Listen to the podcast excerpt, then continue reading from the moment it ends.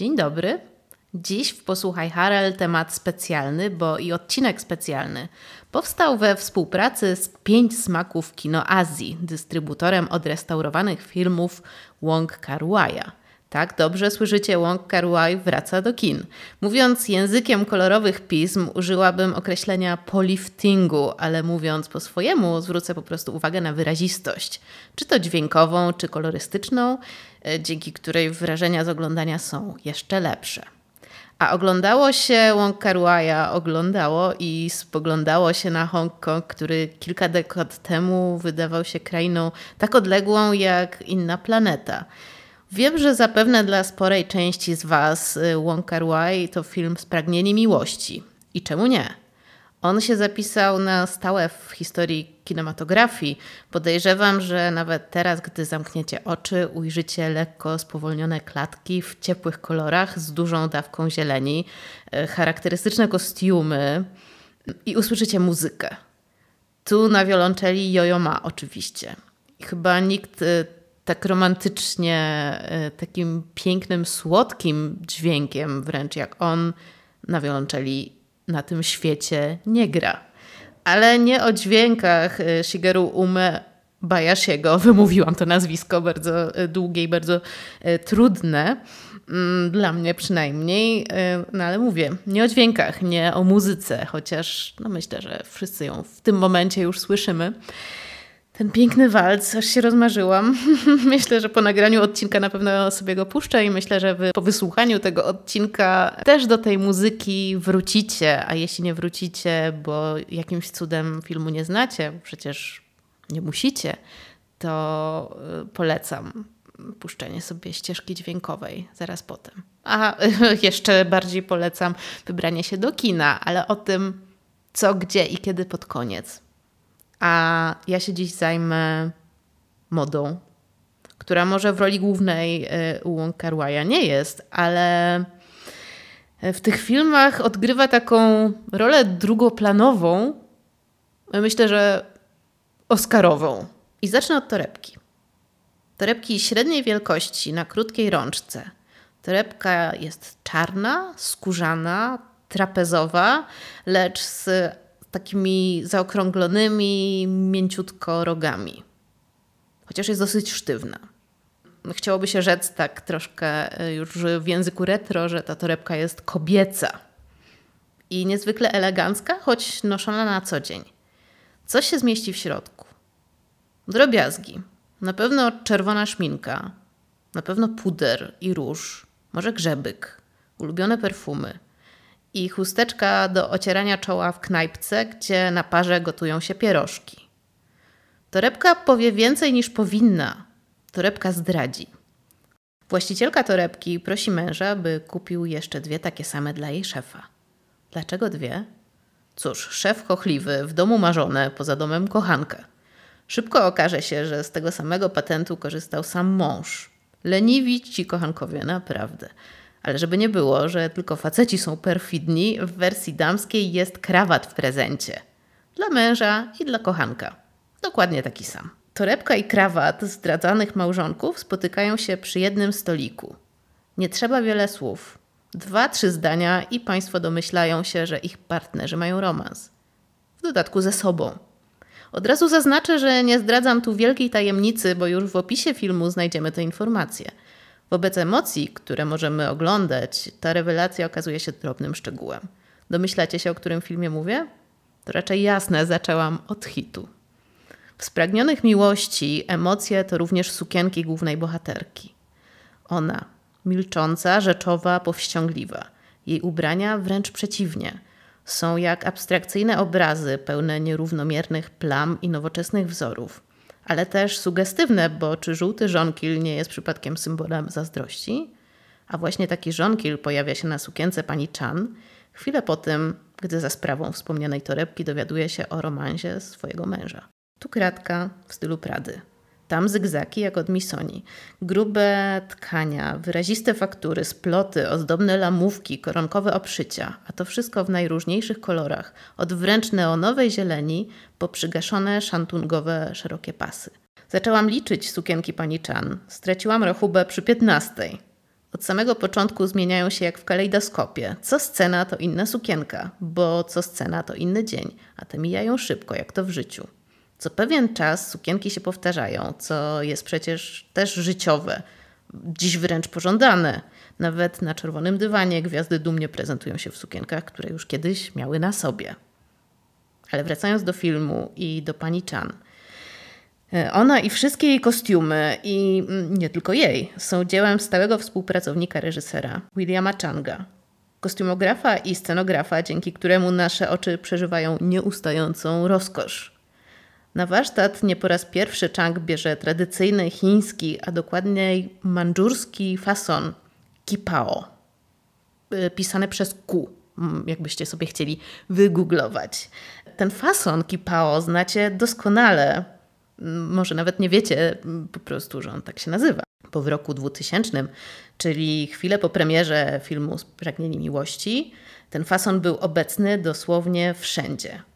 To sukienka, względnie bluzka lub koszula z charakterystyczną wysoką stójką i asymetrycznym ukośnym zapięciem, zwykle na ozdobne, plecione z satynowej taśmy okrągłe guziki i wyraźne pętelki. Sukienka jest obszyta lamówką. Y, zwykle ma krótki rękaw, mocno przylegający do ramion. Zwykle jest satynowa, w wersji luksusowej jedwabna, w wersji ekonomicznej z poliestru, czy jedna, czy druga, bardzo często haftowana, najczęściej w kwiaty albo motyle. Tu łatwo przekroczyć granicę kiczu, lecz w wersji filmowej to się nigdy nie dzieje. Kipao ma setki lat. Asymetria zapięcia oczywiście nie była przypadkowa, chodziło o komfort strzelania z łuku. Z kolei asymetryczne rozcięcie pozwalało swobodnie jeździć konno. Im bliżej współczesności, tym bardziej sukienka się skracała, by w latach 60. dotrzeć do wersji mini. Stawała się też coraz bardziej dopasowana, bo im bardziej z konia przechodziła do salonu, tym mniej trzeba było nosić pod spodem. Bo wersja pierwotna nierzadko była na podpince jako rodzaj okrycia wierzchniego. Nasza pani Chan nie ma żadnej podpinki, a kroje jej sukienek są doskonałe. Jednocześnie zakrywają i podkreślają figurę. Krępują wręcz swoją formą, lecz dają wolność wyrażania się, w tym nigdy niewypowiedzianych uczuć ale też budzą emocje i komentarze, od których inne kobiety jakoś nie potrafią się powstrzymać. Tak się wystroiła, żeby pójść po kluski? Pytają sąsiadki, a ja do dziś nie wiem, czy stroiła się dla siebie, czy jednak trochę dla pana Cho. Takich rzeczy my kobiety nigdy nie zdradzamy. Idąc jeszcze przez moment chronologicznie, zajrzymy do pokoju numer 2046 to jednocześnie tytuł filmu, który niektórzy określają jako kontynuację Spragnionych Miłości. Wprawdzie mamy tego samego bohatera, lecz świat wokół niego jest zgoła inny.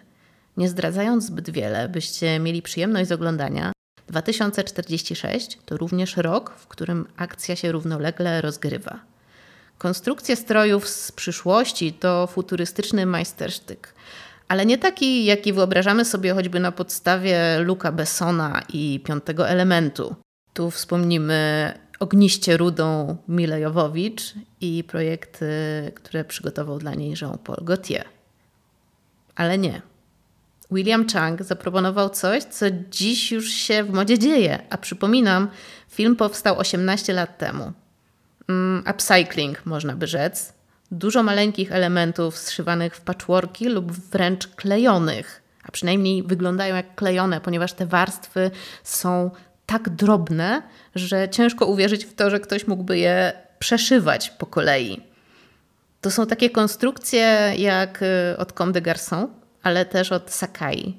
Taki, takie hybrydy różnych strojów w jednym. To mi trochę przypomina też to, co robią Emma Czopowa i Laura Lovena tworzące pod marką Czopowa Lovena, mam nadzieję, że to dobrze wymawiam, e, szyjące z resztek, inspirujące się bułgarskim folklorem między innymi. To są rzeczy niepodobne do tego, co wcześniej, czerpiące z tego, co było literalnie, czyli po prostu łączące dostępne już surowce w nowe twory. Co ciekawe, to przecież była fantazja Changa na temat przyszłości. Tak wracając do filmu. Nie mógł wiedzieć, że tak to będzie wyglądać. W roku 2004 kwestia upcyclingu była niszowa i od mody jak najdalsza. Dla mnie to dowód na geniusz i doskonałą intuicję. Głównie jednak 2046 czy 2046 to znów lata 60. Chciałabym się skupić na jednej bohaterce, Bailing, która dla mnie jest hongkońską wariacją na temat Holly Golightly. Praktycznie ta sama fryzura i lekki imprezowy styl bycia, podobny stopień niewymuszonego szyku. Czegoś, co się albo ma, albo nie. Choć, jak dobrze wiemy, Holly się go świetnie nauczyła i doskonale udawała, jakoby się z nim urodziła. Mamy tu śniadanie u Tiffany'ego w wersji pop. Dużo więcej koloru, dużo więcej błysku i znów kipao. Barwne, wzorzyste, dodatkowo pokryte warstwą dużych, przeźroczystych cekinów lub kryształków.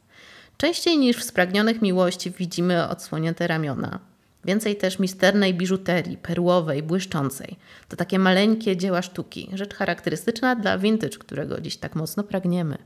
Cofniemy się teraz nieco. Dorastałam bowiem w czasie, gdy filmy Wong Kar były bardzo modne. Nie wypadało ich nie znać. Należało oglądać na bieżąco i komentować każdą kolejną produkcję. Czy chciałyśmy nosić za długie grzywki, jak w Upadłych Aniołach? Oczywiście. A skąd moda na Massive Attack? Między innymi właśnie z tego filmu. To rok 1995, złote czasy trip-hopu. Słuchało się Portishead, Massive Attack czy Trickiego. Te dźwięki doskonale wpasowywały się w neonową wizję miasta, ciemnego, mrocznego, popowego. Miasta z filmów, ale też miasta, które nas otaczało, które chcieliśmy w taki sposób postrzegać. Kostiumy wówczas nie mogły być kwintesencją tamtych czasów, bo owa kwintesencja dopiero się tworzyła i możemy ją dostrzec dopiero z dystansu, na przykład w lutym roku 2022. Szczególnie gdy obejrzymy sobie jeden film po drugim, wszystko zacznie się układać w logiczną całość. Upadłe anioły dziś to dla mnie pełen asortyment sklepów z młodzieżową modą, jak choćby Urban Outfitters. Oczywiście są też wspomniane wcześniej Kipao, tym razem w wersji szyfonowej, przeźroczystej, jako jedna z warstw. Krótkie trapezowe spódniczki, połysk skóry, mocna biżuteria. Całość bardzo klubowa, imprezowa. Coś, co dziś robi furorę na TikToku.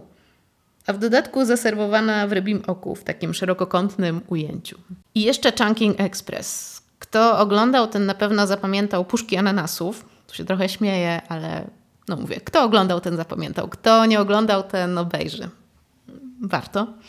E, a oprócz puszek ananasów też e, jest tam taka tajemnicza kobieta w blond peruce. Gdy przyjrzymy się jej bliżej, odkryjemy, że te jasne pantofelki z ozdobną klamrą to Manolo Blanik. I to jeszcze przed Carrie Bradshaw, bo rok premiery filmu to 1994. Tajemnicza kobieta dość stereotypowo nosi trench. Obszerny, ściągnięty paskiem w talii z podwiniętymi nonszalancko rękawami. I oczywiście ciemne okulary, lekko kocie w czerwonych oprawkach. Swoistą przeciwwagę stanowi Faye, kuzynka właściciela budki z jedzeniem. Jest nonszalancka, ale w zupełnie inny sposób. W swoich wyborach ubraniowych wręcz dziecięca. Zawsze w trampkach i w luźnej koszuli z krótkim rękawem. Coś jak róz z euforii między dzieckiem a kobietą introwertyczna, schowana w swoim stroju, zabarykadowana w tej wygodzie. Tak jakby świadomie nie chciała zwracać na siebie uwagi, lecz nieświadomie przyciąga wzrok mocniej niż kobieta w tręczu.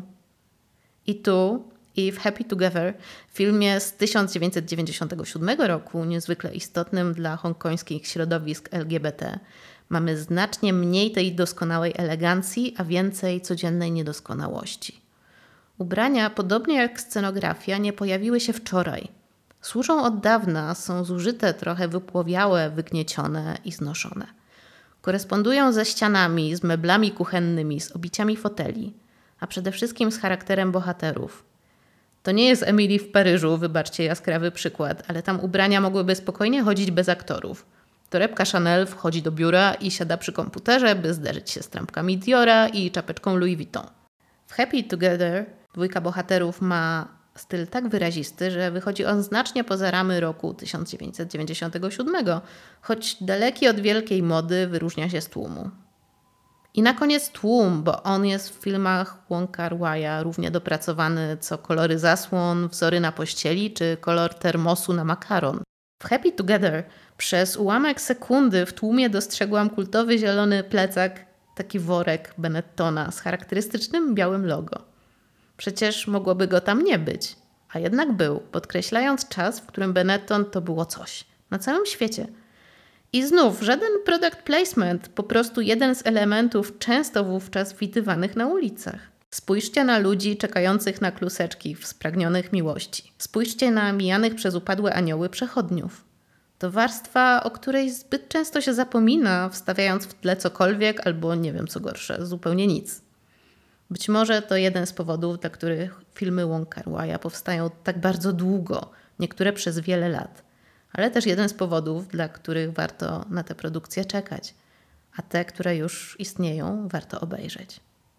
Są dostępne przy przeglądach Wong Kar e, teraz w 4K właśnie dzięki Pięć Smaków Kino Azji. A taka ważna informacja na koniec, zapowiedziana na początku.